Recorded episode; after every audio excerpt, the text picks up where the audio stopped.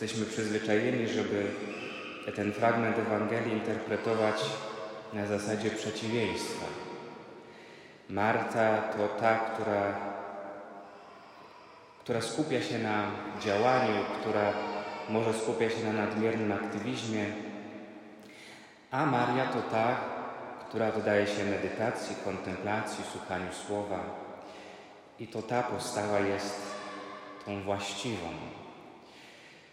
Właściwie ta interpretacja ciągnie się od czasu, kiedy tak ją sformułował Orygenes, ojciec, no, myśliciel czasu, czasów średniowiecza, który właśnie w taki sposób patrzył na tę Ewangelię, że te dwie kobiety wskazują na dwie różne postawy.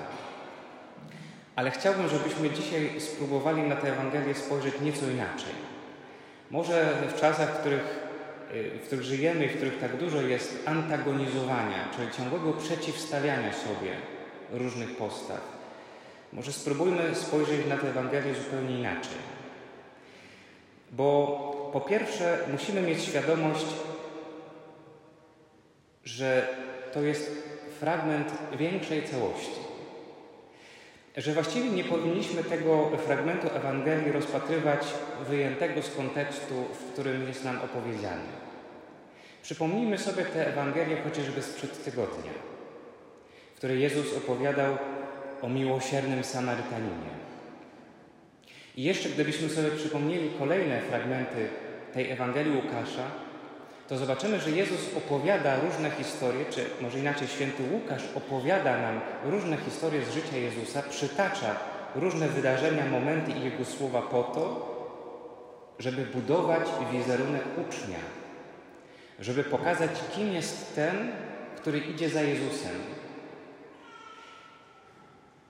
Musimy też mieć świadomość, że Marta nie jest wcale tą gorszą, tą drugą, tą, która nie poznała tej lepszej cząstki.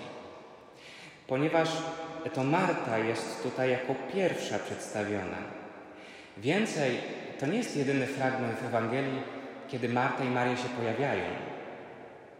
Kiedy sięgniemy do Ewangelii świętego Jana, po wskrzeszeniu Łazarza, po śmierci Łazarza, przy momencie wskrzeszenia, to tą, która wychodzi naprzeciw niego, jest właśnie Marta. To z Martą najpierw rozmawia i to Marta wyznaje wiarę w zmartwychwstanie.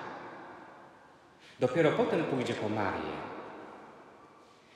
Mistrz Eckhart, y, dominikanin, kaznodzieja, też czasów średniowiecza, zaproponował zupełnie inną interpretację tego fragmentu. Chciałbym, żebyśmy się właśnie przy niej dzisiaj zatrzymali. On mówi wbrew pozorom, ideałem, który nam tu Jezus pokazuje, jest właśnie Marta. Dlatego, że Marta jest tą, która działa, a w naszym życiu przecież chodzi o czyn.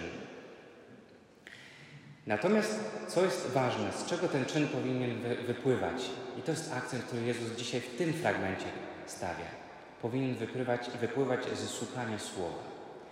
Dlaczego mistrz Eckhart zdecydował się na taką interpretację? Ponieważ głosił kazania do sióstr zakonnych. I zauważył u sióstr taką tendencję, że bardzo chętnie oddawały się właśnie medytacji, y, słuchaniu słowa, czytaniu słowa, chętniej niż swoim codziennym obowiązkom, a nawet kosztem tych obowiązków. I mówi, to nie może być tak, że zaniedbujemy codzienność, która jest przecież miejscem naszego uświęcania, po to, żeby oddawać się temu ciągłemu studiowaniu. Trzeba wyważyć pomiędzy działaniem a słuchaniem. I mówi, nasze działanie powinno się brać ze słuchania i prowadzić do słuchania, do, do słowa. Czyli powinno wychodzić od słowa i prowadzić do słowa. Inaczej mówiąc, przychodzimy, czy otwieramy Pismo Święte i czytamy je po to, żeby odkryć Słowo, żeby usłyszeć Słowo, po to, żeby tym Słowem żyć. To znaczy, żeby działać, żeby czynić, jak Marta, żyć tym Słowem. Po to, żeby usłyszane słowo stało się ciałem w naszym życiu. To jest właśnie droga życia chrześcijańskiego. Czynić ciągle słowo ciałem w naszym życiu, urzeczywistniać je. To jest głoszenie i szerzenie Królestwa Bożego. Może więc warto, żebyśmy w tym tygodniu poprzyglądali się trochę naszemu działaniu. Czy nasze działanie wynika z Ewangelii i jest jej urzeczywistnieniem? Czy modlimy się o to, żeby Pan Bóg był u początku naszych działań, u początku naszych zamiarów i jednocześnie był dopełnieniem tego wszystkiego, co robimy? Rzeczywiście, żeby nie wpaść w niepotrzebny i nadmierny aktywizm, a to jest dzisiaj pokusa naszych czasów, jest y, niemal jedna trzecia społeczeństwa polskiego kwalifikuje się y, do, mm, według badań Cebosu, wynika, że jest uzależniona od pracy, że popada w pracoholizm. Żeby uniknąć tej postawy, ważne jest właśnie właściwe ustawienie sobie tego działania do słuchania słowa. Też jeśli chcemy być chrześcijanami, a nie tylko ludźmi, którzy coś robią, jeśli chcemy faktycznie przeniknąć, żeby nasze życie przeniknął duch, to potrzebujemy właśnie dokładnie takiego ustawienia, jakie nam dzisiaj ta Ewangelia w całym kontekście pokazuje. Przychodzę chociażby tu na Eucharystię, posłuchać Słowa, co mówi do mnie Bóg. Po to, żeby tym słowem w ciągu tygodnia żyć. Nie tylko po to, żeby je usłyszeć i poczuć jakieś doznanie estetyczne, albo powiedzieć, o jakie ciekawe słowo i dobry komentarz. Tylko po to, żeby tym żyć. Po to, żeby to słowo stało się ciałem w moim życiu.